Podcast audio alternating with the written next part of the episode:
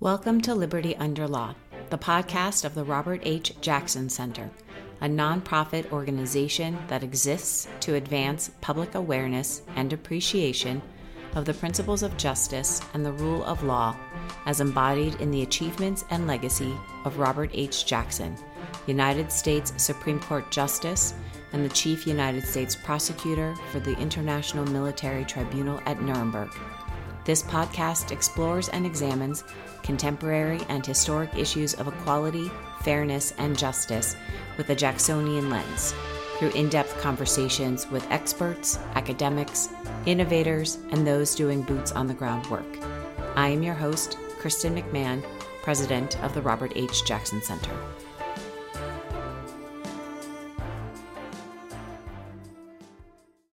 Good morning again. Thank you for being with us with us for this part of our making the the movement toward a level playing field program today is Brad Snyder, the Anne Fleming Research Professor at Georgetown Law School. Brad teaches constitutional law, constitutional history, and sports law.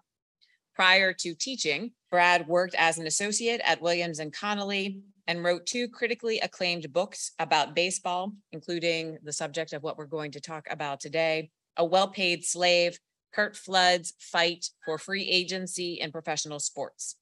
He is a graduate of Duke University and Yale Law School, and he clerked for the Honorable Dorothy W. Nelson on the U.S. Court of Appeals for the Ninth Circuit.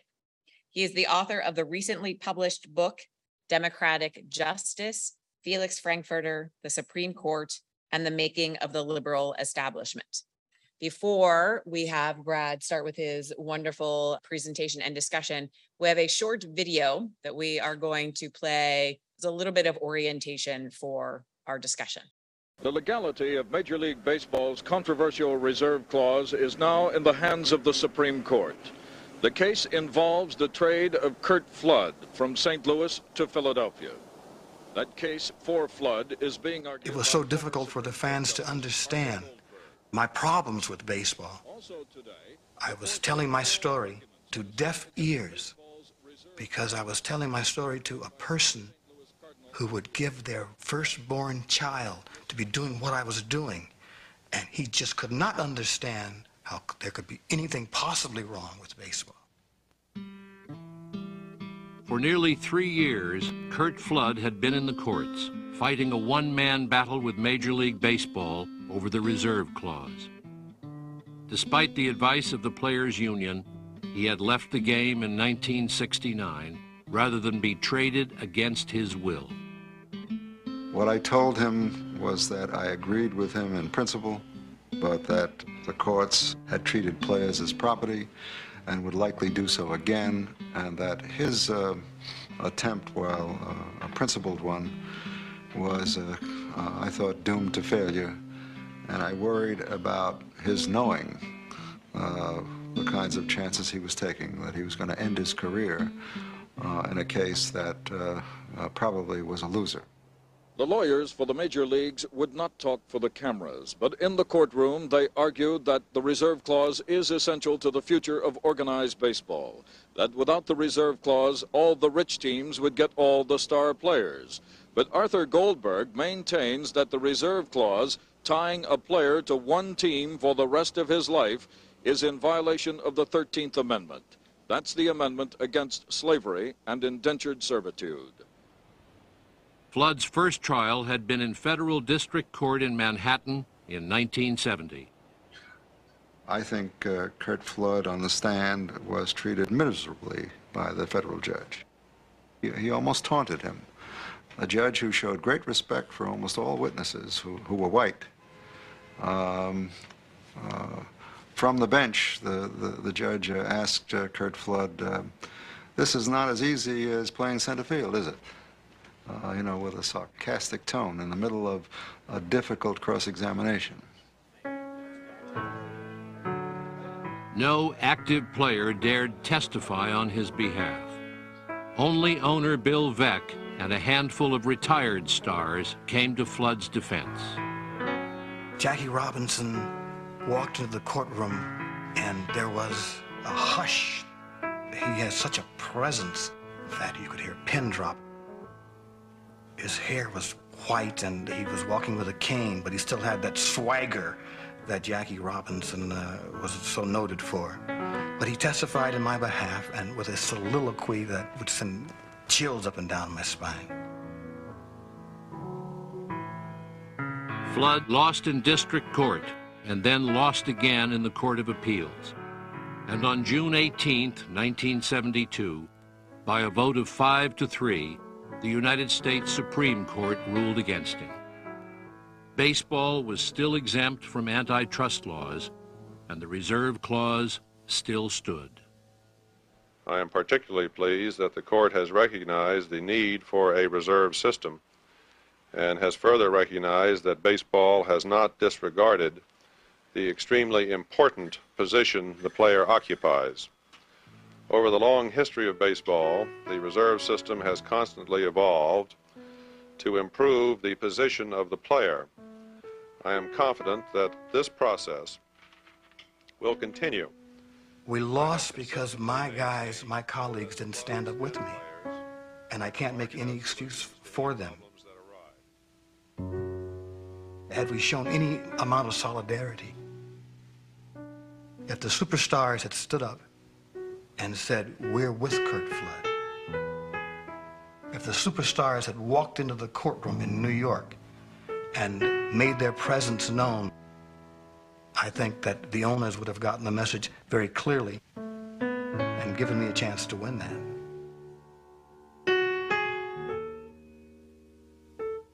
Curt Flood never played Major League Baseball again.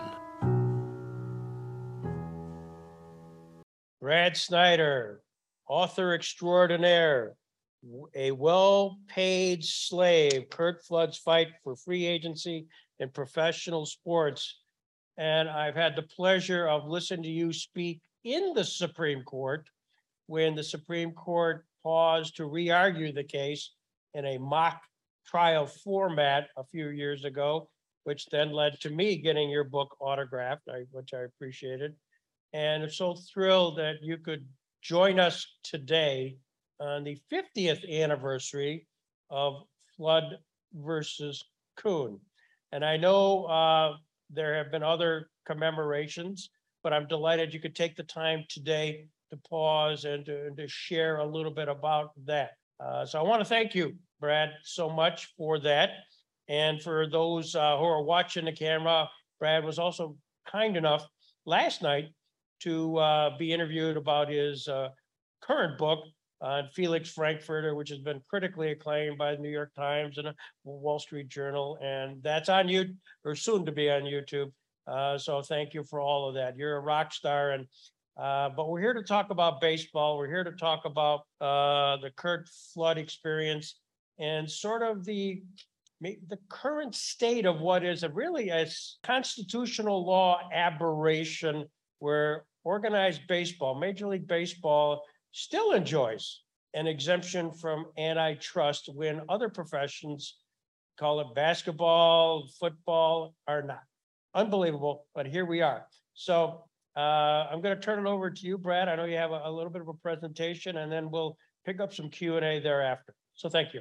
I'm a little worse for wear this morning, but uh, you know, I hope you'll. Uh, and I wish I could have been there in person. Uh, I, I, saw the photos of Robert Jackson arguing at Nuremberg um, behind the podium, and, and uh, I, I, wish I could have been standing there. I would have been honored to be there in person. I have a household with the flu, um, but I'm I'm totally willing to go today as long as I you know, I've got tea here. I'm I'm good to go. So I just I just sound bad. So I, I apologize for that, and, and I apologize for not being there. um, in person. Um, I really, it's really that Ken Burns documentary is really important. I thought it did went a long way to showing a wide audience who Curt was, what his lawsuit was about, um, and also just how smart he was, right? How um intellectual he was, and and just um, what a deep thinker he was. It, it's amazing that that kind of five minute clip, you know, there there are parts of that five minute quip clip I would quibble with, you know, because you have to compress things, but just Curt himself narrating his own story and and telling his own story, there was so much um, power there. And I, and I feel like um, the Ken Burns documentary, as I'll get to at the end, um, went a really long way to rehabilitating Curt's um, reputation and, and was really kind of a high water mark um, in Curt's post baseball career. So I'm glad he got the public recognition um, that went along with that documentary. And I'm really grateful to Ken Burns for doing it. So I just want to sort of back up a second and, and try to give people a sense who weren't alive at the time. And I would put myself in that category. Um, I had little idea um, when I started my when I was a young sports writer in Baltimore, just how good of a ball player Curt was. And I think that gets a little lost um, in all of the discussions about lawsuits and exemptions. And, and for those of you who weren't alive then or who weren't following baseball um, in the 1960s, Curt Flood was the longest tenured member of the St. Louis Cardinals when he was traded. The Cardinals were a juggernaut. He was um, a seven time gold glove winner. He was a three time all star on teams that, you know, the Cardinals won the World Series in 64 and 67.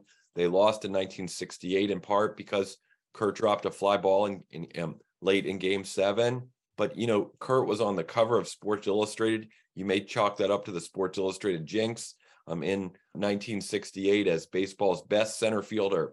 That's what it the tagline said. There's a um, picture of Curt um, in Wrigley Field going high up against the wall to to to rob someone of a home run or an extra base hit.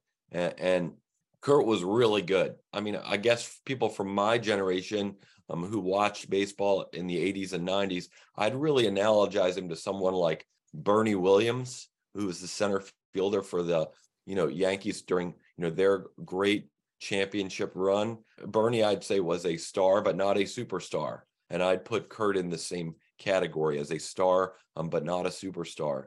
And a- as the documentary said, after the 1969 season on October 7th, 1969, just a few days ago from today, he was traded to the Philadelphia Phillies. And I, I along with Tim McCarver, for um, and and the main player coming back was um, Richie Allen, and, and I just want to put in context what getting traded from the Cardinals to being traded to the Philadelphia Phillies was like back then. The Cardinals were the best organization um, in MLB at the time, and the Phillies were definitely the worst.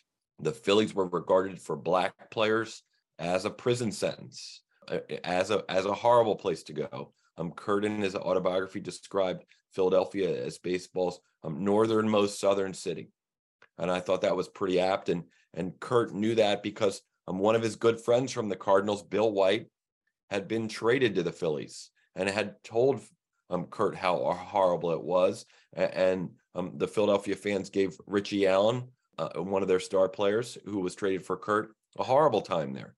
It was the principle of being the longest tenured member of the Cardinals, being treated like a piece of property, but also it was this idea that, you know, not the general manager didn't even call Curt that morning on uh, October 7th. There was kind of a person mid mid level in the organization who had called him. You know, I think hindsight is 2020, but I think if the Cardinals had said said to Curt at the end of the season, "Hey, we're going to trade you. Where would you like to go? Um, and, and what are your preferred destinations?" And Curt's from the West Coast, and if Curt had said the West Coast, um, this all whole thing would have, and they had traded him to the Dodgers or the Giants um, or, or, whatever. I think this whole thing would have been avoided. Um, but but Curt was blindsided by this. Um, the GM did not call him you know, just the backdrop for those who have only lived through the era of free agency, the Major League Baseball standard contract, which every player was forced to sign, said, We own you for this year and we own you for next year too. Right. And, and so at the end of every season, almost every player would sign a new contract. And before the, their only, and if the player was traded, that option year, of that sort of option, which is called the reserve clause, kicked in for the new team. So the new team owned the player forever and ever. And before the 1969 season, I think what really got Curt traded was not dropping the fly ball and after the 68 World Series, but um, before the 69 season, Curt had held out for more money. He, he wanted $100,000, which was superstar money back in 1969. And um, He um, stayed away from spring training, which is a player's only leverage in those days. Most of them, almost all of them, did not have agents. They know she negotiated directly with the club. And so Curt stayed away from spring training and held out a- and eventually settled with the Cardinals for $90,000. But it left a lot of bad blood between Curt and between the owner of the Cardinals, who he had enjoyed a good relationship with, Gussie Busch. And um, and then Curt had a down year in 1969. He batted 285, which was a down year for him. Be a great, great year in this day and age, but a down year for him. And he was traded, and but he refused to go. And um, Marvin Miller tells part of the story, but on the Burns documentary, but it really doesn't tell what I found fascinating, what made me want to write the book. When Curt goes to Miller, first he goes to a St. Louis attorney who, who was handling some of his business affairs and had handled his divorce, um, Alan Zerman, and Zerman advises him to go see Mar- Marvin Miller. And when he goes to see Marvin Miller, Marvin says, This lawsuit is a million to one shot. And even if this million to one shot comes home, you're never going to see a dime because all those contracts were legal at the time. And the only way people who will benefit will, will, will be prospectively. And Curt said, Will this benefit future players if I win? And Miller said, Yes, it will. And and and Curt said, That's good enough for me. And and it was that kind of altruism was kind of the puzzle that I had in writing this book. What makes somebody who's just been advised by Miller um, to give up his entire career? And he had a good two or three years left with the Phillies. He probably left $250,000 at least on the table with Philadelphia over the course of those three years. And I say at least because Philadelphia um, offered him over $100,000 um, to come to Philly. And Curt said no. And I just wanted to know what made Curt want to do this. And you know, the short answer I think is the civil rights movement and and and his, you know, Curt's from Oakland, California. He played for a multiracial um, American Legion team of Asians, African Americans, and white players. And um, you know, when he goes to spring training with the Cincinnati Reds, his first team in um, 1956 um, in Florida, and um, tries to get in a white cab and they shoo him into a black cab and he shows up at the white hotel and they send him over to the boarding house with the other black players. That starts this culture shock of jim crow that he experiences for the first time that continues during the 1956 season um, in the minor leagues um, in high point in thomasville um, is, is a is a city um, in north carolina and in the carolina league and and even though curt was the carolina player of the year. Um, he wanted to go home. He wanted to quit. Things were so bad um, in terms of not being able to eat with his teammates, not being able to sleep in the same place as his teammates, uh, not even be able not to be able to um, you know, do a lot of basic things that one would want to do, and just a lot of racism as one of the few black players in the Carolina League. And the next year he played in Savannah in the Sally League, and it was even worse um, than the Carolina League. And so, you know, and then, you know, these that really kind of, and I don't want to say radicalized Curt, but really sensitized him to injustice. And, and he gets traded with the to the to the Cardinals after um, his 1947 season in the Sally League because the the Reds have too many black players. They have Vada Pinson and Frank Robinson, both of whom um, Curt went to high school with for a while at McClymonds High in Oakland and um, they weren't going to have an all black outfield in Cincinnati. So they trade him to Car- the Cardinals um, for nothing, basically. And in St. Louis, Curt again was really sensitized to injustice, even though he wasn't an everyday player at the time. Um, he and and Bill White and others protested the idea that the Cardinals were having spring training in St. Petersburg and their team hotel would not allow black players. And Curt and Bill White um, and Bob Gibson um, we're staying at a boarding house, right? You know, separated from the rest of the players. And the Cardinals rest- responded by buying that team hotel. Um, before the 1962 season, Curt's idol, Jackie Robinson, invites him to come to Mississippi um, to speak at an NAACP rally. They're, they're followed by the um, Mississippi Secret Police. Their host is Medgar Evers, who, you know, a few months later is shot in the back and murdered um, by a Klansman. And then after he wins the World Series with the Cardinals in 1964, he tries had been separated with his wife, but they um, remarried, or I think he got divorced, and then he remarried his first wife, and they tried to settle in Walnut Creek, California, in the Bay Area, and they rent a house in an upscale white neighborhood, and they're threatened with a shotgun, and the the owner of the house says, if you move into this house, uh, I'm going to shoot you down, and Curt gets you know a court order and armed police protection, and moves into the house with the television cameras rolling. And so, you know, it's not surprising if you knew Curt's history in the minor leagues with the spring training hotel in Mississippi with Jackie Robinson and in 1964 um, in Alamo, California, why Curt sued uh, Major League Baseball. Um, the, the first people he really had to convince in 1969 were the other players. And the, the um, MLBPA, and let me just back up, right? Marvin Miller is the head of the Major League Baseball Players Union. He is not a lawyer. He's a former economist with the Steelworkers Union. But this is really ill timed for Miller. He had just taken over in 1967. Curt in 1969 um, comes to him and says, I want to sue Major League Baseball over the um, reserve clause. Um, Miller's a strategist. He doesn't want this now. He has only negotiated one collective bargaining agreement, the 1968 Basic Agreement. Um, and that basic agreement, um, the big thing that Miller got the, the, the players was an increase in the pension fund. So this was really a nascent union. The players were not united, as Curt said in the video. There was not a lot of sol- solidarity. There was a lot of skepticism when Curt goes to to Puerto Rico um, in in the winter of 1969 to to try to persuade the player representatives that the players association should fund his lawsuit. There was a stellar group of ball players from veterans to rookies in that room. Um, one of the veterans was roberto clemente one of the um, you know younger players was reggie jackson and and um, one of the um, one of the most important questions came from tom haller a catcher for the giants and he said is this a black power thing?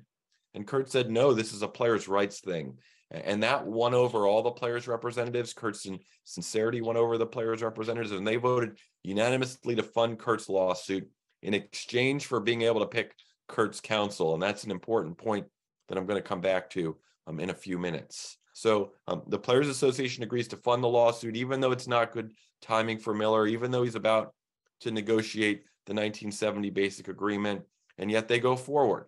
And what they go forward with is this letter. And I, I know you probably can't read it, um, but I'm going to read it for you. It's dated December 24th, 1969. Um, it's um, written to Bowie Kuhn, the commissioner of baseball. You saw him at the end of that clip. Um, and, and Curt writes, after 12 years in the major leagues, I do not feel that I'm a piece of property to be bought and sold, irrespective of my wishes. I believe that any system which produces that result violates my basic rights as a citizen and is inconsistent with the laws of the United States and of the several states.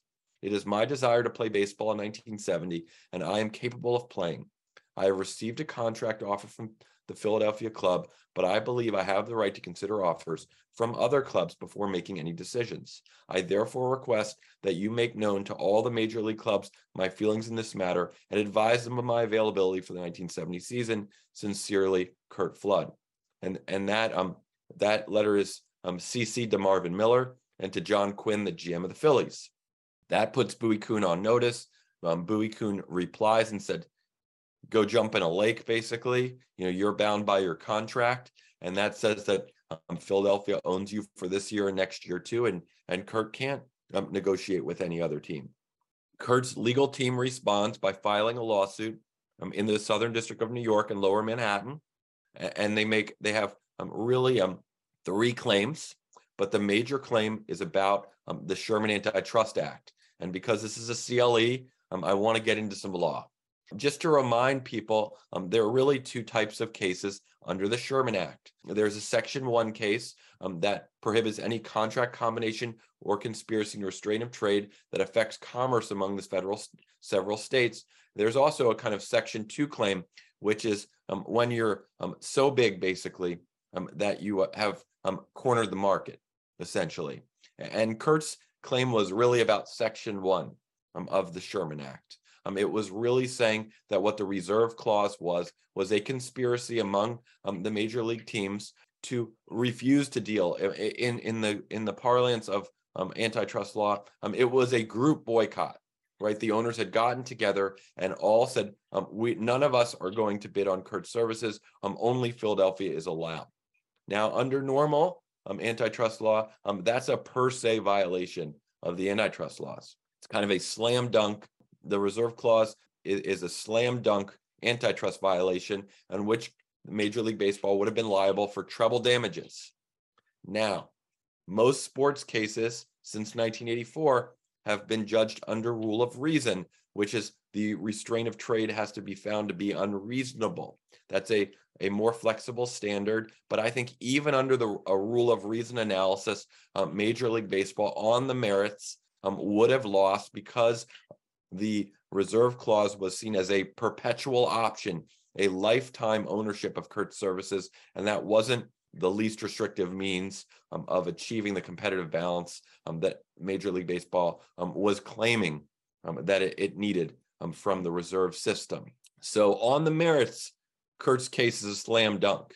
But as Marvin Miller pointed out, this really was a million to one shot. And the problem was really jurisdictional. If you look at Section 1 of the Sherman Act, it says that contract combination or conspiracy in restraint of trade must affect commerce among the several states. That means um, it has to violate, it has to be um, something um, that um, is interstate commerce, right? So, so the question is really a jurisdictional one. Can Curt sue Major League Baseball in federal court under the Sherman Act? And um, we the and there are there are two prior cases from the Supreme Court on point that say no, and they're a little bit misunderstood right? They're a little bit misunderstood. Um, the first case, um, called Federal Baseball, um, was written um, by Oliver Wendell Holmes Jr. And I apologize for the um, somewhat disrespectful um, stat um, caption, but um, I have law students and I need to um, interest them in, in these opinions.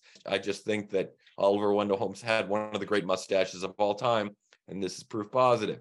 But this case involved the Baltimore team from the Federal League, which was was a rival league or a quote unquote um, third major league in the second decade of the 20th century. Um, they had had merged. The Federal League teams had agreed to a merger um, with the major leagues. Um, the owner of the Federal League team, the Chicago Whales, I actually owned the stadium that became um, Wrigley Field. But they left the Baltimore team, the Baltimore Terrapins, out of the merger. The Baltimore Terrapins sued in federal court under the Sherman Act and won. They sued for $80,000 in damages, which were tripled um, to $240,000. That was reversed by the DC Circuit um, because they said that Major League Baseball was still sport and not trade. They did not even get to the interstate commerce point.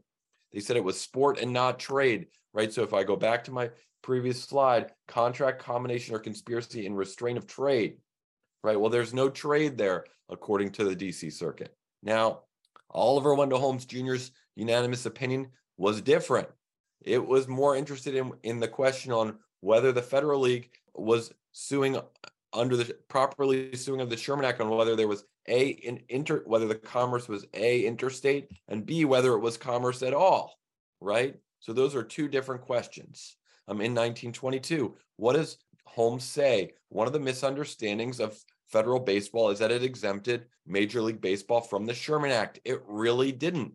It didn't. It not, does not say that.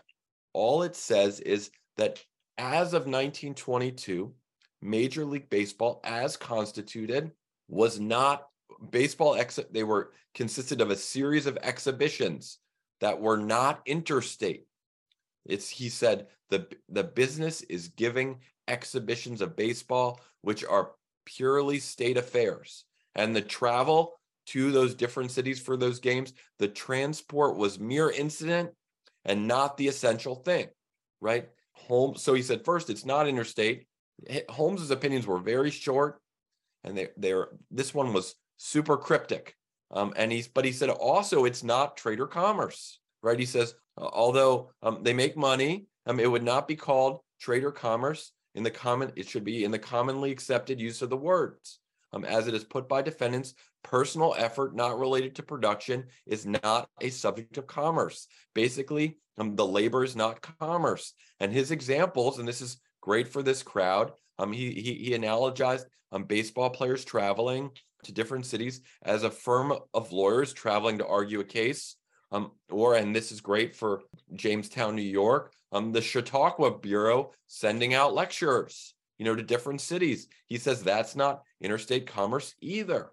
So I just want to be clear that Holmes did not say base, Major League Baseball was exempt for all time.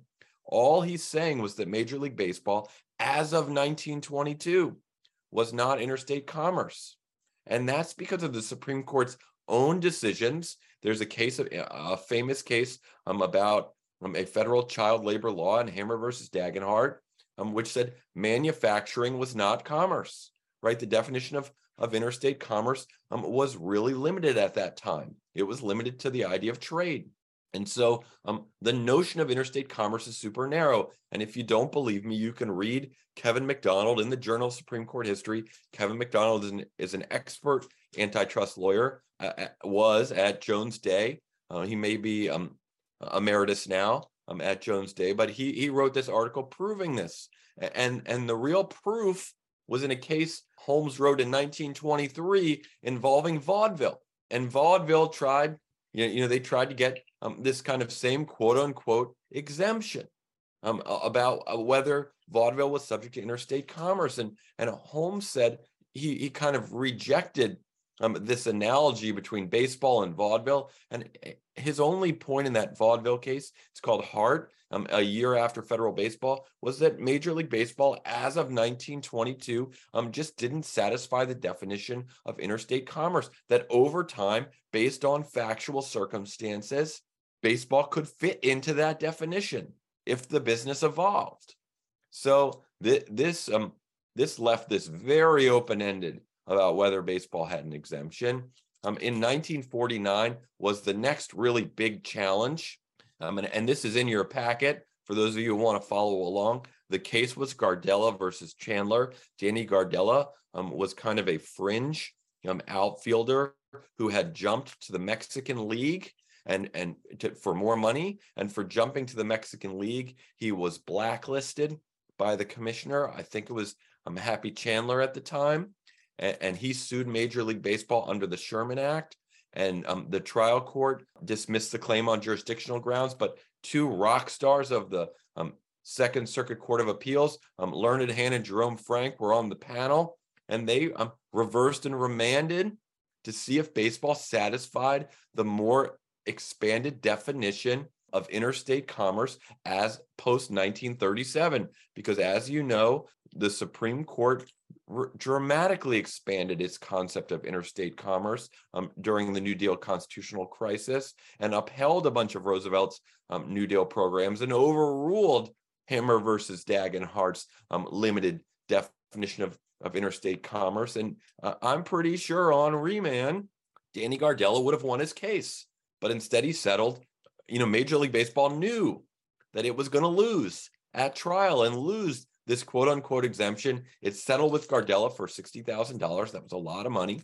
And um, Jerome, you know, Judge Learned Hand didn't really opine um, on the reserve clause, but Jerome Frank, um, in a concurring opinion, or in his opinion, um, equated the reserve clause with slavery. And that's how we get this idea of a well-paid slave and equating this with slavery and, and um, suggested it might even violate the 13th Amendment. Harry Blackmun, when we get to Flood versus Kuhn, ignores this case altogether and ignores two legal giants in Learned Hand and, and Jerome Frank and their opinion on this issue. The next big event occurs two years later when a, a, a congressman, um, Emanuel Celler um, from New York, holds hearings um, in the House Subcommittee on Monopoly Power to study whether Major League Baseball should be subject to the antitrust laws. A bunch of people testified. Um, a big report was written, and, and as of that moment, Congress hadn't done anything, hadn't passed legislation exempting Major League Baseball or um, saying that baseball should be subject to the Sherman Act. That gets us to the next big case um, involving, and we're really where the exemption starts is right here, right? The exemption starts here um, in a case um, involving a uh, minor league pitcher who's stuck in the New York Yankees farm system, and, and his name is George Earl Toolson. And, and Toolson sues Major League Baseball, and there's a couple other companion cases involved um, with Toolson's case. The court grants certiorari in that case, right? The court is at a weird kind of inflection point in 1953. Earl Warren's brand new Chief Justice to the Supreme Court of the United States. He was um, nominated to the court as a recess appointee, which means he um, had not been confirmed by the United States Senate. Um, he was so new to the court that Hugo Black was serving as the acting Chief Justice um, because, you know, Earl Warren had not had any prior judicial experience, had never argued before the Supreme Court of the United States. He was still really getting his feet wet. And um, the court hears oral argument in the case, and they decide um, to decide the case in a per curiam opinion. And they completely misread federal baseball, right? They say it's a one paragraph decision. It should be in your packet. And it says, without re-exam, that it begins, their per curiam begins, and it was a, a, initially drafted by um, by Hugo Black, and it says, without re-examination of the underlying issues, well, let's just stop right there. That's exactly what Holmes wanted people to do. Holmes wanted people to re-examine the underlying issues based on the facts of Major League Baseball, right? And and based on the def the current definition of major of interstate commerce, which had been dramatically expanded post 1937. And given that you have um, radio and the minor leagues and you know the beginnings of television, right? you know, it, it, there there's a much better argument that Major League Baseball is interstate commerce, but Toolson misreads federal baseball by not re-examining the underlying issue and by relying on stare decisis, and then it adds a line at the insistence of Earl Warren that really makes a mockery of federal baseball, where it says we haven't re-examined federal baseball, but but we're going to say that the according to federal baseball, here's what Congress intended. So far as that decision, federal baseball, determines that Congress had no intention of including the business of baseball within the scope of the federal antitrust laws. This sentence, in effect, creates the exemption because it ascribes um, an intent to Congress in passing the Sherman Act um, in the 1890s of intending to exclude baseball. First of all, federal baseball did not say that. Second of all, the Sherman Act's legislative history has no evidence of that. So they are ascribing to an, an intent to the Sherman Act that does not exist. Um, in, a, in I think was a very poor attempt to get Congress to act. But that addition of congressional intent created this idea of an express exemption for baseball. So far as that decision, federal baseball determines that Congress had no intention of including the business of baseball within the scope of the federal antitrust laws. That's the beginning of the exemption right there in 1953. Now, if they had followed the law on the interstate, on the definition of interstate commerce, if they had read federal baseball properly, um, the court should have held that Major League Baseball um, was um, subject to the Sherman Act, like everything else, um, that, that uh, like everything else, but they didn't, and that's where the court um, really fouled up and made a wrong turn and sort of stepped in it. And then there was one justice who I would regard, as I've told Greg before, as one of the most underrated justices ever to sit on the Supreme Court of the United States. Justice Harold Burton issued a dissent in the case. And he says, What are you guys doing? He says, look at the radio, look at television, look at farm systems. The, uh, those things make baseball seem way more like interstate commerce in 1953 than in 1922. I'm I'm doing exactly what Oliver Wendell Holmes told us to do. The House subcommittee said baseball was interstate commerce, the Celler Committee, and all federal baseball said was baseball was not interstate commerce in 1922, not that it was exempt for all time. This is the proper reading of federal baseball, and only Harold Burton gets it right.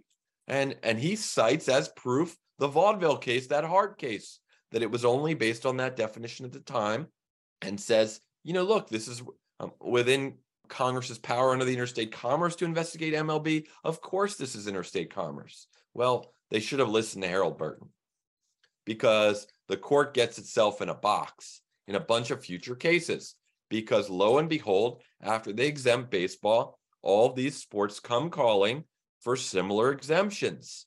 Boxing, which is, you know, besides baseball in the first half of the 20th century, the most watched um, professional sport says um, we should be exempt too. And the court says, no, boxing is not exempt from antitrust law. Um, it says federal baseball and Toolson don't apply. Well, finally, Felix Frankfurter kind of wakes up. And Frankfurter's not a sports fan, but he says, I don't see a lick of difference between baseball and boxing. So why are we exempting baseball but not boxing? Well, he's totally right. He's just should have woken up um, in 1953 and joined Harold Burton's dissent, but he didn't. And then it gets even messier in a case called Radovich, um, involving um, a lineman named Bill Radovich, whose picture you see here in 1957. The Supreme Court says, hey, football's not exempt either. And it calls um, in a decision, I think, by Justice Clark. I could be wrong about that. I'm, I'm talking off the top of my head. It says the baseball exemption is unrealistic, inconsistent, and illogical. And but it does not apply to any other sport. Well, some very smart lawyers, um, when the Braves moved from Milwaukee um, to Atlanta and they tried to stop it, they said, okay, we're going to take the, the Supreme Court of the United States at its word. And um, if baseball's not interstate commerce, then it has to be interstate commerce. We're going to sue under the state antitrust laws. And the Wisconsin Supreme Court said, hey, those state antitrust laws are preempted by this baseball exemption under the Sherman Act. Some of those Wisconsin Supreme Court justices lost their seat on the court for so ruling because the Braves left for Milwaukee. Now, um, right before Curt's case, there were two important legal developments. Um, there was a case involving the umpires. Um, two umpires were fired for incompetence, but really for trying to unionize. And they sued the American League under the antitrust laws. And Judge Henry Friendly, another just an absolute judicial superstar, along with um, Jerome Frank and Learned Hand, um, wrote in a famous opinion. He called federal baseball not one of Justice Holmes's happiest days, and he would not fall out of his chair if the Supreme Court overruled it. Um, but it was not up to the Second Circuit. Even Friendly, though, really mis- misread federal baseball as creating an exemption when it didn't. He should have been taking aim at Toolson. And then in 1971, while Curt's case is pending, Spencer Haywood applies to um, William O. Douglas as the circuit justice for the Ninth Circuit. And Douglas says, hey, basketball's not exempt either. And the NBA draft violates the antitrust laws and the rules on draft eligibility. So you've got a trend and a moment where there's a chance the court might overrule Toolson, but but sort of unlikely. I think it's a long shot. And the weird thing about Curt's case when it progresses through the courts is any federal judge who'd kind of studied federal jurisdiction would know that the court didn't have jurisdiction to hear the case and that um, if the court doesn't have federal jurisdiction then you dismiss the case. No trial no discovery dismissal. Well there was no discovery in Curt's case but it did go to trial because their trial judge irving ben cooper was a total publicity hound and he brought in all these celebrities on both sides. And as the Burns documentary showed, Bill Veeck, Jackie Robinson, Hank Greenberg, and Jim Brosnan, um, all former players and executives at the time, um, testified in favor of Curt, uh, but a parade of witnesses testified against him and, and against this idea um, that the reserve that baseball um, was was interstate commerce or that on the merits whether the reserve clause um, violated um, the antitrust laws, all things that Irving Ben Cooper shouldn't have been discussing because he didn't have jurisdiction. And then he dismisses the case after the trial, citing federal baseball. The Second Circuit affirms Curt, during this process, has sat out the 1970 season. During this trial, and this is really important, Marvin Miller is negotiating the ma- new Major League Baseball collective bargaining agreement, the 1970 Basic Agreement. And that's really key. And I'm going to get back to that in a minute. I promise. But just keep that in mind. So Curt does something in 1971 that the Burns documentary kind of glosses over, but I think um, was one of two several big mistakes in his case. The first was something Curt did allude to in the documentary. No current players showed up in New York during Curt's trial to show support for him. None.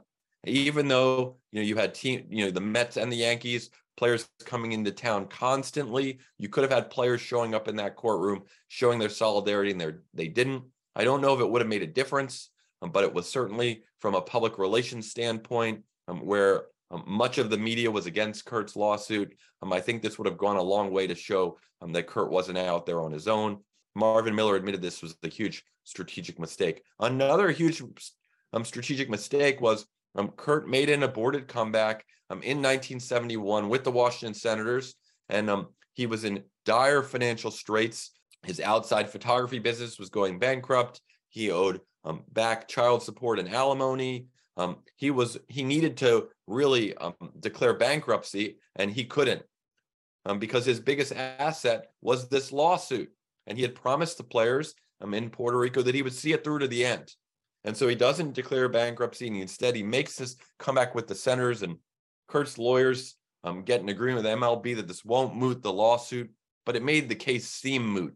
And from an optics standpoint, when Curt comes back for only a couple of weeks and then leaves for Mallorca, Spain, it made his his case seem somewhat moot or, or, or irrelevant. And I think had Curt still been sitting out in 1971 and 1972, I think um, there would have been more gravity um, to the whole thing. Uh, he would have looked more like Cop, Colin Kaepernick, just to make a modern um, example, as somebody who was blackballed by the sport. Um, so Curt has left for Spain. The Supreme Court shocks everyone by granting certiorari, right? The reason why it's shocking, um, if um, there's no jurisdiction um, to hear the case under the Sherman Act. Um, the path of least resistance for the Supreme Court, if it wants to just let the lower court decision stand, is simply to deny certiorari. Um, but the court doesn't do that; it grants cert. So you think the, the court might rule in Curt's favor, and court Curt's team thinks he has an ace in the hole um, in his advocate.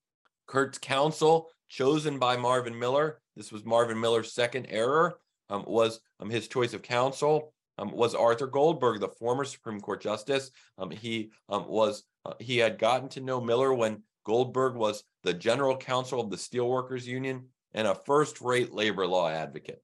Let me say that right then and there. Um, Goldberg had, had participated in the argument in, in the steel seizure case, where Justice Jackson wrote his famous opinion. He was a first-rate advocate at one time.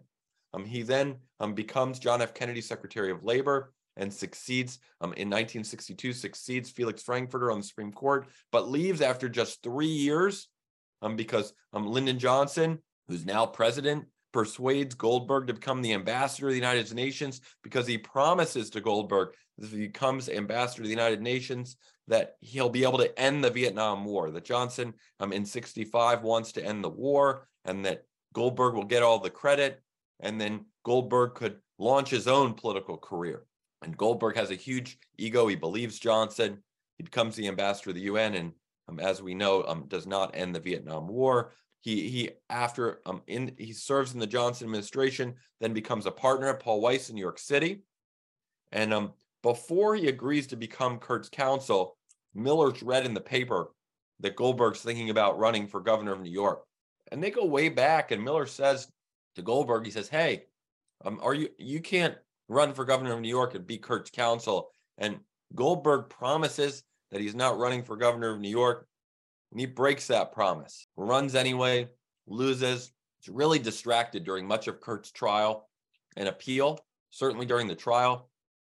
And likewise, he doesn't really prepare for his Supreme Court argument, his first time appearing back at the Supreme Court since he was one of the justices, and he really freezes.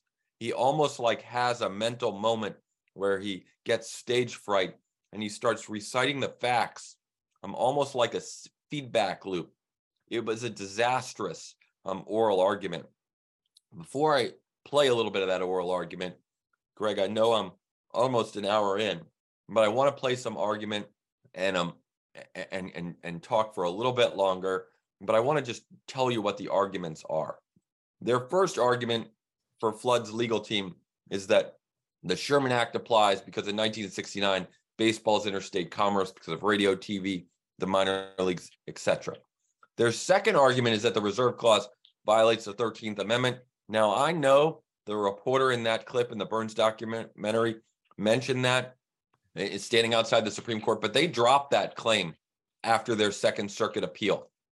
So that that claim is not before the justices of the United States Supreme Court. And their third claim, which is really their hard argument, and the one that the justices are really struggling with, is hey, you can't have your cake and eat it too. Either baseball's interstate commerce or it's intrastate commerce. And if it's inter- intrastate commerce, then the state antitrust laws apply. And they also included state antitrust claims. That's a hard argument for the court to get around, right? It's either interstate or intrastate. Pick one. Either way, we win. Major League Baseball's arguments are super fascinating. Their main argument is this is a labor issue and not an antitrust issue, and therefore it's exempt under what today we call the non statutory labor exemption. And that's um, a very complicated way of saying that if you're in a labor union and you agree to a collective bargaining agreement, you can't then turn around and sue under the antitrust laws. Can't have both have it both ways. And, and that's a hard argument for the court. And that's kind of a new-ish argument. Um, there is a Yale Law Journal article published in 1971 that's co-authored by Ralph Winter, who's a Yale Law professor and future Second Circuit Justice, who said that all sports unions should not be allowed to sue under the under the antitrust laws under this non-statutory labor exemption idea. Now, they would respond to the state law antitrust law argument by saying that any state antitrust claims are pre- preempted by the Sherman Act or violate the Dormant Commerce Clause. I can get to that in a little bit. Their third argument is stare decisis, which means let the decision stand. And they say, look, Major League Baseball has a lot of reliance interests um, on its exemption, the development of the minor leagues, franchise relocation. They've invested a lot of money um, in in the minor leagues and in in in in their stadia, and you know that they can't um, lose the exemption, even in, in developing the players themselves. Um, and, and, then I think their last argument is that Congress has not acted um, since Toolson to remove the exemption. And, and I'll talk about that one too. That one um, is the weakest of all the arguments, and oddly, um, the one that the Supreme Court chooses. Let me go to the oral argument real quick. Um, I just want to play first a colloquy between Justice Brennan and Arthur Goldberg and they're really good friends, right? Go, Brennan and Goldberg were friends, and um, Brennan Goldberg's rambling on about the facts, and Brennan asks him a really important question about this idea of whether a union should be able to sue under the antitrust laws. Let me just play this short clip. Justice, may I ask you, suppose it had been collectively uh, agreed to, would your position be any different? No, and I shall discuss that when I come to the labor exemption. I hope you're going to get to that. I will move fast. Uh, because of the shortness of time. We have these three problems. Now, listen, I know I have a bunch of lawyers in this room.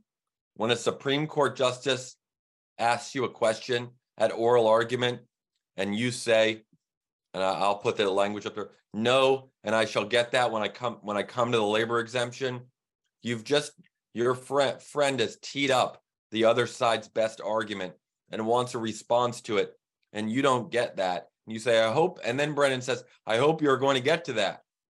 And goldberg says i will move fast and the courtroom laughs. That shows you in, in how much trouble goldberg is in um, before the supreme court of the united states um, just just a, a really a, world of trouble and and the the advocates on the other side are just excellent for Major League Baseball. Lou Hoynes um, was 36 years old. He was the general, the counsel for the National League. He's arguing his first Supreme Court case, and he does a ma- uh, an amazing job of pressing this labor exemption issue. And I I want to play um, a clip of that, if you'll bear with me in getting getting to um, what this question. Okay, um, let, let me just try to do that real quick here. Thurgood Marshall is giving Lou Hoynes business. And, and really, uh, Thurgood Marshall's point in questioning is he really thinks that the union is not acting in Curt's best interest. And I'm not sure Marshall's right, but he, you know, Thurgood Marshall's former law clerk is Ralph Winter, the law professor who's written this article on the labor exemption in the Yale Law Journal. And so he's got a lot of questions about this. And l- let me just play this clip for you because um, I think it's a really good example of uh, of Hoynes's advocacy um, vis-a-vis Thurgood Marshall. Wouldn't you say under reserve clause there was no room for bargaining? No, I, I certainly would not say that. I would say that the reserve clause itself, the very core of the reserve clause, is a subject admitted by both sides, a mandatory subject of bargaining, and something about which bargaining was going on when interrupted by the pendency, the filing of this lawsuit. And it is back to that forum, Your Honor, that we believe this matter should be remitted. You mean back to the union? Back to the collective bargain, uh, bar- to the bargaining table, Your Honor, yes. Well, Look, that's a really important point, and that really encapsulates MLB's case. MLB is saying, look, this is a labor issue, not an antitrust issue. We can be reasonable. They even put their money where their mouth was during the negotiations of the 1970 Basic Agreement. They um, gave the, the players grievance arbitration, and that is the ability to file grievances um, before independent arbitrators, not the commissioner, independent arbitrators, and that proves to be incredibly important. So I, I just want to keep in mind that Major League Baseball's point here is, is that this is a labor issue, not an antitrust issue. Now that wouldn't really control franchise relocation or even the minor leagues because the minor league players aren't unionized at the time. So Hoynes recognized he was walking a tightrope, but that was really the thrust of their argument, which was really hard for the court to deal with. Here's what happened at conference. Here are the votes. So I just want to go down the list because I think it helps to, to visualize it. Chief Justice Burger votes for flood. William O. Douglas votes for flood. Brennan votes for flood. Potter Stewart votes for MLB. Byron White votes for MLB. Thurgood Marshall votes for MLB after really hammering Lou Hoynes. Harry Blackmun votes for MLB. Lewis Powell votes for flood, but stay tuned on that vote. And William Rehnquist votes for MLB. This is a five to four case initially in favor of MLB. A good argument by Flood's advocate before the Supreme Court of the United States might have persuaded one of the justices to change votes. Indeed, a lot of stuff happened after this conference, after the oral argument.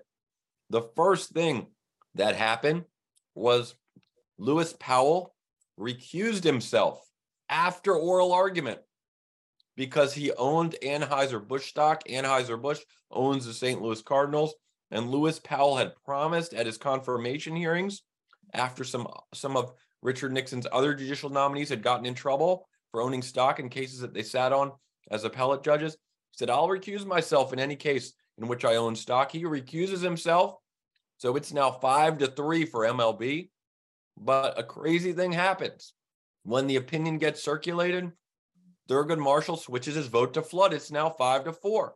It's deadlocked. And the assignment goes like this. I'm going back to this slide because the senior justice in the majority, as you see, is the fourth most senior justice. It's Potter Stewart. And he assigns the case um, to one of the newer justices on the court, to Harry Blackmun, right? And so Blackmun's writing the decision. And when Blackmun circulates, it's now 4 4 when he circulates. He needs a fifth vote, and he gets it from his childhood friend, the Chief Justice, Warren Burger. They were childhood friends in Minneapolis, St. Paul. Um, Blackmun was the best man in Burger's wedding. They were um, called the Minnesota Twins, right? But Blackmun's opinion was an embarrassment. It was. It starts with this ode to baseball, um, you know, citing Casey at the bat, and, and he really, in writing the opinion, obsesses over this list of baseball greats that he compiles from books um, such as um, The Glory of Their Times and the Law Clerks kind of make fun of him, suggesting different names of great players. And, and the opinion, that first part of the opinion, such an embarrassment that Byron White and I think William Rehnquist refused to join part one. Uh, it's almost unheard of for a justice's opinion for someone to not join the facts. And um, here's what Blackmun says in the decision Blackmun concedes that Major League Baseball is interstate commerce. And um, and and the question has to be, well, why, if you concede the Major League Baseball is interstate commerce, do the antitrust laws not apply? Well, first he says because of stare decisis, right? Uh, but but the second reason might be because of problems with retroactivity. Well, that's easily solved. You could make the decision prospective, right? But the third reason's really crazy. And, and, that's, he says, because of Congress's, and this is a direct quote, positive inaction, this is up to Congress to fix. Anyone who knows anything about statutory interpretation is that Congress's default mode is not to do anything, and that you can't interpret a federal law based on Congress's inaction, right? Because that's its default position. And you know, if you look at Congress's inaction, there were a lot of bills in Congress between 1950 and 1972 to exempt all four major professional sports, and those bills didn't pass either. So that argument really uh, is a red herring. And, and that's what what Blackmun bases his decision on Congress's positive inaction. It's a really bad argument. He spent very little time developing the reasoning for that. And then lastly, he rejects Flood's state antitrust law claims if Major, Major League Baseball was interstate commerce. Um, he says um, they would violate the dormant commerce clause. And that's the idea of of a, a, state law interfering with interstate commerce in the absence of a correct congressional law. But that doesn't really make sense either because if baseball is interstate commerce, then the Sherman Act should apply. And there is a federal law on point. So it's either, it should be preempted, it shouldn't be um, the dormant commerce clause. And, and then on this idea of the labor exemption, Blackmun kind of punts, right? So there was some language in the reserve in, in the collective bargaining agreement that sort of um, accepted the reserve clause from that collective bargaining agreement. And therefore, the court really didn't know what to do with that argument and just kind of punts on it.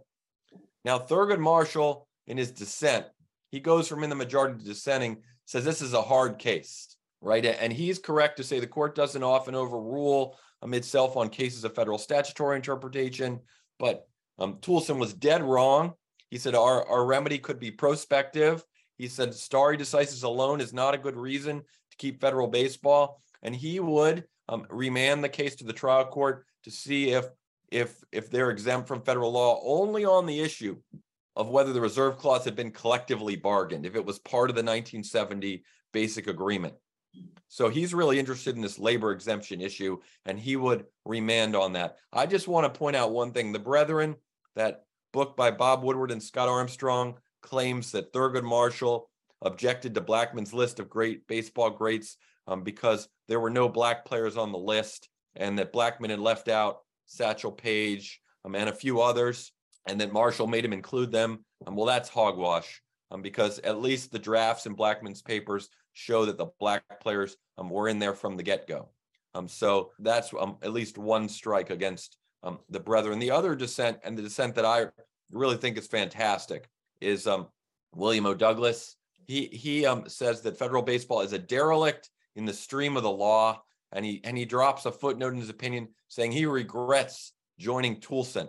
I think he's the only justice um, on the court from Toolson, and um, he says he regrets joining um, Toolson and that congressional inaction is a bad guy um, because uh, is a bad guy because um, Congress hasn't expressly exempted baseball or any other sport. And the only exemption that we have um, is is for broadcasting, and that's the Sports Broadcasting Act. And he says, hey, this is the Supreme Court's mistake, and the mistake was really Toolson, not federal baseball, and we should fix it. Um, so uh, those are the opinions, and, and I, I just want to briefly kind of add a couple of postscripts. Well, how if Curt Flood lost five to three on a ridiculous opinion by Harry Blackmun? did Curt Flood get? Did Major League Baseball get free agency? Well, as I said, um, in 1970 during the trial, when MLB says we can be reasonable and they throw the players a bone by giving them grievance arbitration, well, that becomes um, for the players the kind of silver bullet. Um, and the first free agent, and most people forget this, was Catfish Hunter. Um, Catfish Hunter became a free agent because um, the Oakland A's owner, Charlie Finley, had breached his contract by not um, setting up half of the contract um, as an annuity. And an independent arbitrator, um, Peter Seitz, um, ruled that um, Finley was in breach, and the remedy for that breach um, was to make Hunter a free agent. And Hunter signs a multi-million dollar contract um, with the New York Yankees. I think it was 1.9 million. And that really opened up everybody's eyes to what Curt was fighting for and the possibilities of free agency in Major League Baseball and all of professional sports because of what Hunter, um, a great pitcher, got on the op- open market. A year later, two other players, two other pitchers, Andy Messersmith and Dave McNally, also filed grievances. They've done something called playing out their option year. At the beginning of my talk, I said the re- reserve clause um, says if we own you for this year and next year too. Well, the um, Messersmith and McNally and, and other players that tried this before essentially played out that option year. They played a season under their own contract, old contracts, right? So um, they said, okay, if you own us for this year and next year too, we're going to play next year without a contract, and then we should be free agents. And Peter Seitz, who was still the arbitrator, the owners hadn't fired them. They could have, and they should have, um, because he had ruled against them in the Hunter case. He ruled um, that the reserve clause was only a one year option and not a perpetual one, not a lifetime option. And that essentially ended the reserve system, ended and led to free agency because at that point, the players and the owners got together and negotiated a free agency system um, in the next collective bargaining agreement. So Curt's lawsuit, although a loss at the Supreme Court, was really, I think, a win for the players because they won grievance arbitration um, that led to free agency um, in 1975. What happened to Curt? Well, we know a little bit. Now, um, the Ken Burns documentary um, glosses over some of it, um, but um, in 1976, um, he returned to the United States from Spain, where he had been self exiled, um, drunk and destitute. From 1976 to 1986, um, Curt had a really hard time. Um, he struggled um, to regain his sobriety in Oakland. He briefly announced games for the Oakland A's. As a color commentator, that really didn't work out. But in 1986, he really got his life together. He married a former girlfriend, the actress Judy Pace, um, who's pictured second to the left here. A big moment for Curt came during the 1994 baseball strike um, when um, he appeared at a meeting in Atlanta um, of um, the players and received a standing ovation. And that was really the first time um, the union had publicly ad- acknowledged um, what Curt had done for them. And then, of course, he makes that star turn in Ken Burns's baseball documentary that you listened to. And um, the, the people who were in that documentary and Burns himself um, had um, an event at the White House, and Curt um, got to meet um, President and Mrs. Clinton, and and you see they're pictured here um, with Bill Clinton in the middle and and Hillary Clinton to his right. Um, I just point out, like, look how young they look. It's kind of remarkable um, how young the Clintons are in that in that photograph. But sadly, um, when Curt has finally started to receive his due um, in '94, um, he died of throat cancer um, in 1997. And um, um, but um, Curt's story kind of continues here, and where it continues is after the baseball strike, um, the union got what they thought was a concession from Major League Baseball. Um, they got um, so what they called the Curt Flood Act of 1998. It's really unfortunate.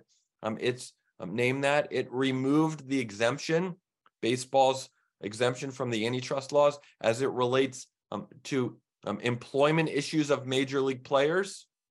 And, and that's um, really a nothing burger because um, the Supreme Court had ruled in 1996 in a case called Brown versus Pro Football Inc.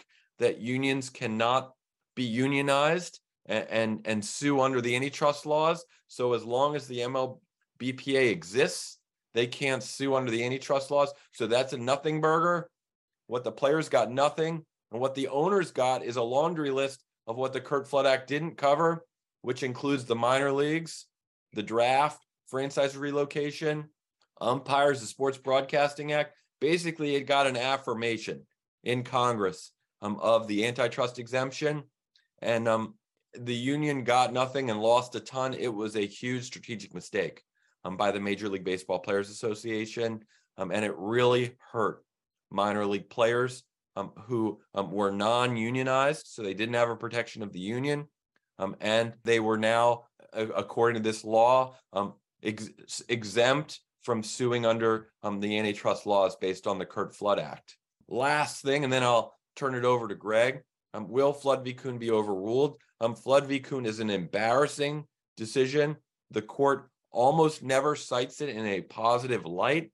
Um, in a recent antitrust case about the amateurism rules of the NCAA and NCAA versus Alston, the court unanimously, the great thing about antitrust cases is there's really a lack of political valence in these cases. As you saw from Curt's case, um, liberal and conservative justices were all over the map. That's true also today. Nine nothing. They ruled that the NCAA's amateurism rules violated the Sherman Act. But in that majority opinion by Neil Gorsuch, who is an expert on antitrust law and used to teach it, basically put MLB on notice about how aberrational and unsupported Flood v. Kuhn is. There is bipartisan support in Congress um, to end baseball's antitrust exemption. Also, this is a, uh, you know, I know MLB's monopoly is strong and, and their lobbying efforts in Congress is super strong, but MLB is on the run.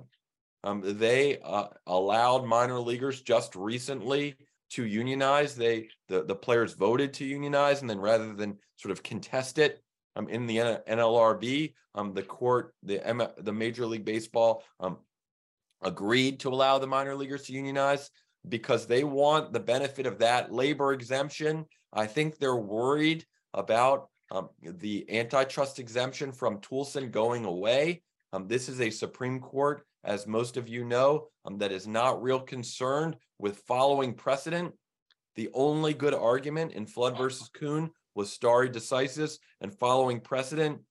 And you know, this nine nothing decision in Alston should have sent shivers down the spine of Major League Baseball. There is a case pending in the lower courts about minor league teams. There was a contraction of minor league teams by Major League Baseball. One of those contracted teams, the Staten Island Yankees and a few others, sued Major League Baseball under the Sherman Act. That case is pending in the lower courts. And what I'll say about that is stay tuned, folks. I'll be really interested if the Supreme Court of the United States grants certiorari in that Staten Island Yankees case.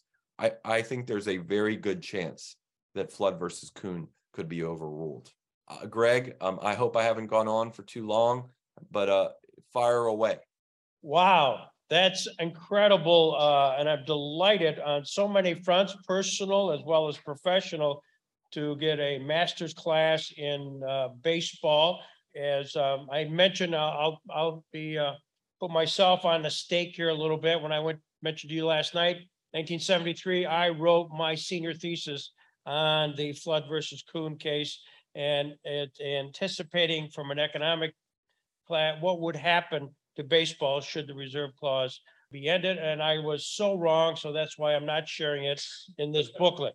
But and so uh, it's great for me to to be corrected on so many fronts by you, Brad. And, and of particular interest, uh, the follow up uh, luncheon speaker uh, is the John Dandes. John is the president of Bison's uh, uh, Rich Products Sports Entertainment. That's the, they own the Buffalo Bisons, and he's actively interested in what's going on in Congress right now.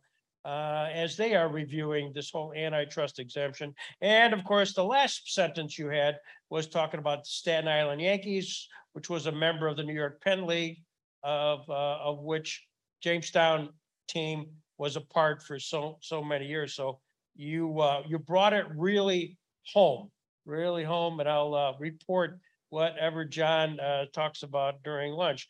In fact, why don't you, that's probably a segue to help me, is what is going on in Congress right now? Have you followed any of the congressional hearings uh, so insofar as the antitrust exemption?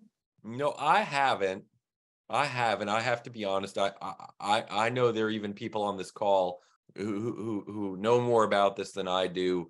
I do know there's support on both sides of the aisle a co-sponsored bill by Republicans and Democrats, and and you know, 20 years ago that would be so what. But I think you know, anytime you get Republicans and Democrats agreeing on on something, um, it, it's kind of remarkable today. Um, and there's also bipartisan support, I think, in in general, Greg, um, uh, for um, that monopoly is bad.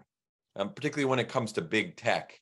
If you think about the bipartisan outrage about big tech and, and the the need to hold big tech's um, feet to the fire um, in terms of the antitrust laws, that doesn't bode well um, for for Major League Baseball either, right? I just think um, you know, I think there's a sense on both sides of the aisle that monopoly is bad. Now, I, let me just say that there there is an, a major league team or a minor league team in so many of these senators and congressmen's districts, and that their lobbying shop, MLB's lobbying shop, is unparalleled, and that a lot of arms will be twisted, and, and um, I think it's going to be a hot, a heavy lift for Congress to do the work to um, remove baseball's exemption um, through through legislation. So I'm not optimistic on that front. I'm actually more optimistic that the Supreme Court will bury um, Toolson and Flood v. Kuhn since it was their mess. So I, I, I think that in this case, um, we, we've got a better chance. Um, even um, again, I, I, don't think it matters that this is a conservative court. I, I think um, justices like Neil Gorsuch um, and and Brett Kavanaugh are outraged um, about you know abuses of monopoly power in this sort of way. You know in the past toward minor leaguers and, and most recently um, toward minor league teams and contraction. And um, th- that baseball um, it, it, i think this exemption has shown what happens when a monopolist has an exemption and how they abuse that power.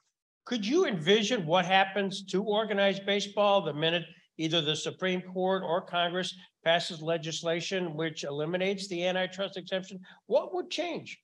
It, it would force baseball to get its act together, to innovate, and to look more like the NBA, and to have a kind of, I'm not going to mince words, to have a commissioner who's kind of forward thinking about how to grow the game, to realize that it's not an us them mentality, right? And to not make comments denigrating the World Series trophy or denigrating um, or, or, saying that minor leaguers are making a minimum wage when they're not, and to realize, like Adam Silver does in the NBA, that he's involved in a partnership with the players and, and that he needs to figure out how to grow the game. It just may force MLB to be less of a dinosaur and, and to be more of an innovator and put it on the same playing field um, as other professional sports. Just for the audience, everybody needs to know that this guy was a sports writer. So it's not like he's some academic sitting down in Georgetown. He cut his teeth as a sports writer in Baltimore as a Baltimore Orioles fan. And in fact, he covered the most famous game in Baltimore Orioles history for the a, a, local newspaper. You want to briefly talk about that in your you you you you, you blew right by it in the biography. I, I hear you. I, I wouldn't say Ripken. I was um, covering for the Baltimore Sun um, when Cal Ripken broke Lou Gehrig's um, record on 2131. And uh, Greg, I know you have the date on the tip of your tongue. I don't. December 6, 1995. I was there that day and I was a young sports writer with the Baltimore Sun. I don't think that's the greatest day in Oriole history. I'd take the 83 World Series or the 70 World Series with Brooks Robinson um, either day. Um, but that's the kind of fan aspect in me. But it was certainly a high watermark for the franchise and super memorable. But you know, I got there out of college in '94, and the baseball strike hit, and I sort sort of started educate, educating myself about the history of antitrust and labor um, in in um, professional baseball, and I was kind of embarrassed as a sports writer about how little I knew about Curt Flood. That here I was covering baseball for a major newspaper and didn't really understand what Curt had done. And I really, that first year as a reporter, saw Curt's story as a great one man takes on the establishment story. Um, and I just read um, Anthony Lewis's amazing book, Gideon's Trumpet, and really, uh, which is about Clarence Earl Gideon, um, who didn't have counsel and was convicted of a, you know, of a burglary in a pool hall in Florida and, and was indigent and and Clarence Earl Gideon wins based on a handwritten petition to the United States Supreme Court. I mean, a very famous um, decision establishing a right to counsel um, in all felony cases. Um, I saw Curt's story way back then as baseball's Gideon's trumpet, and even though Curt lost at the Supreme Court, I really think he won. Um, he really raised aware not just public awareness about just how unlevel that playing field is to borrow the title uh, of your program today between the owners and the players. And just by going on Howard Cosell and saying a well-paid slave um, is nonetheless a slave. And Cosell of course was ESPN, Fox, CBS and and every other network rolled into one back then right in terms of power to say that really opened people's eyes to the inequities in the game. And then to force the union to say that, hey, not the union, I'm sorry, the league to say, um, hey, this is a labor issue, not an antitrust issue. We can be reasonable. I, I just want to point out in the next basic agreement, they get some really important things in 1973. The two concessions they get in 73, even after they've quote unquote lost in the Supreme Court, they get first, they get something that was at the time was called the Curt Flood rule. And today we know it as the 10 and 5 rule and that is um, with 10 years of major league service time and five years with the same team that you can veto any trade. That rule still exists today, and um, and, and lots of players have exercised it. The last uh, member of the Orioles that exercised it was Adam Jones, their kind of team leader and star um, outfielder, and and he the, as the Orioles were in decline, they tried to trade Adam Jones, and he said no, I'm exercising my 10 and 5 rule rights. And um, you know, these rights have to be waived all the time, and that's all because of Curt Flood. And, and the second major concession in that 73 basic agreement, after MLB has argued this is a labor issue, is salary arbitration, which is after three years of major league service time, the players and the owners go to salary arbitration. And so years, you know, four through six, the, these um, they have salary arbitration that the owners are still regretting giving the players salary arbitration right? And, and again, that's a major gain from Curt Flood that's still baked into the current collective bargaining agreement, as is the 10 and 5 rule. And and Curt Flood deserves credit for both of those, which was why they named the 10 and 5 rule at the time the Curt Flood rule. Well, I just want to say, Brad, you deserve a lot of credit for bringing to our attention here for all those publicly in person and those who are many watching online uh, this great, great uh, story. Uh, though it's 50 years later from the Supreme Court case, it is so relevant today, uh, especially in the wild world of minor leagues, of which our world is a part here. Yeah, well, well, I appreciate that. I and one other thing I just wanted to mention, Greg, was you brought up the sort of and even the the announcer in the case in the in the Ken Burns documentary brought up that that the the best teams will get all the best players in the worst teams will get all, all the all the scrubs. And uh, first of all, I don't think that's true today. Um, but but as I told you last night, Greg, when we were talking, Bowie Kuhn was um, really not a popular commissioner, and he was described um, by Charlie Finley as a stuffed shirt, um, and he he called him um, a village idiot. Um, those are Charlie Finley's words, not mine. But Kuhn was so fixated on the end of the reserve clause as, as the end of the game um, that he didn't really see the train coming. And the, the train that was coming that ran him over um, was the beginning of, of cable television. And once um, Ted Turner starts TBS and and WGN starts in, in Chicago, um, the train has left the station, right? on cable television and these um and the inequities between big market and tel- and small market teams are really about these local television rights and these um, cable stations like NESN, um, like um, the Yes Network, um, that that just make the Yankees and the Red Sox and the Cubs and the Braves and the Dodgers. They have so much more cash at their disposal um, to spend on player development and to spend on on on ball players, and and that's what I think really makes MLB different than the NFL, where the NFL's sharing all their money equally.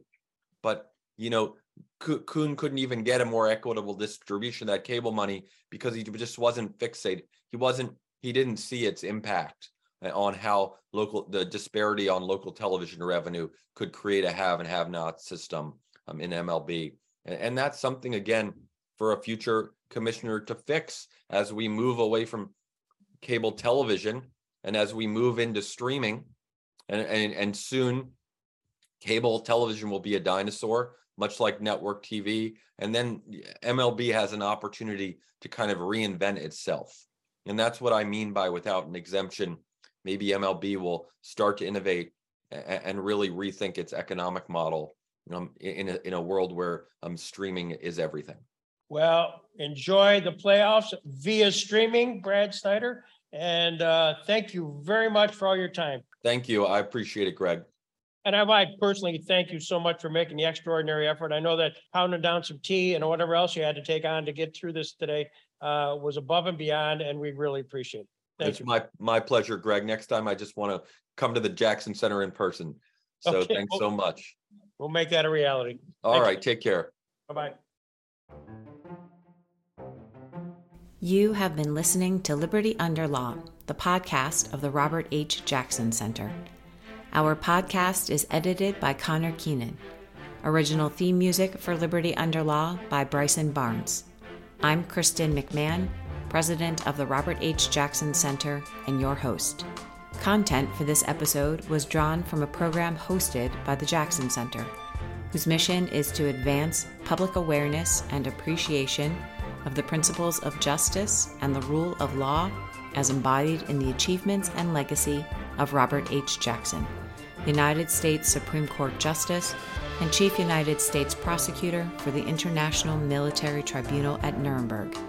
We envision a world where the universal principles of equality, fairness, and justice prevail. As a nonprofit organization, the Jackson Center's mission is made possible in great part through philanthropic gifts. To learn more about the Jackson Center, our programming, and how you can support our mission, please visit www.roberthjackson.org.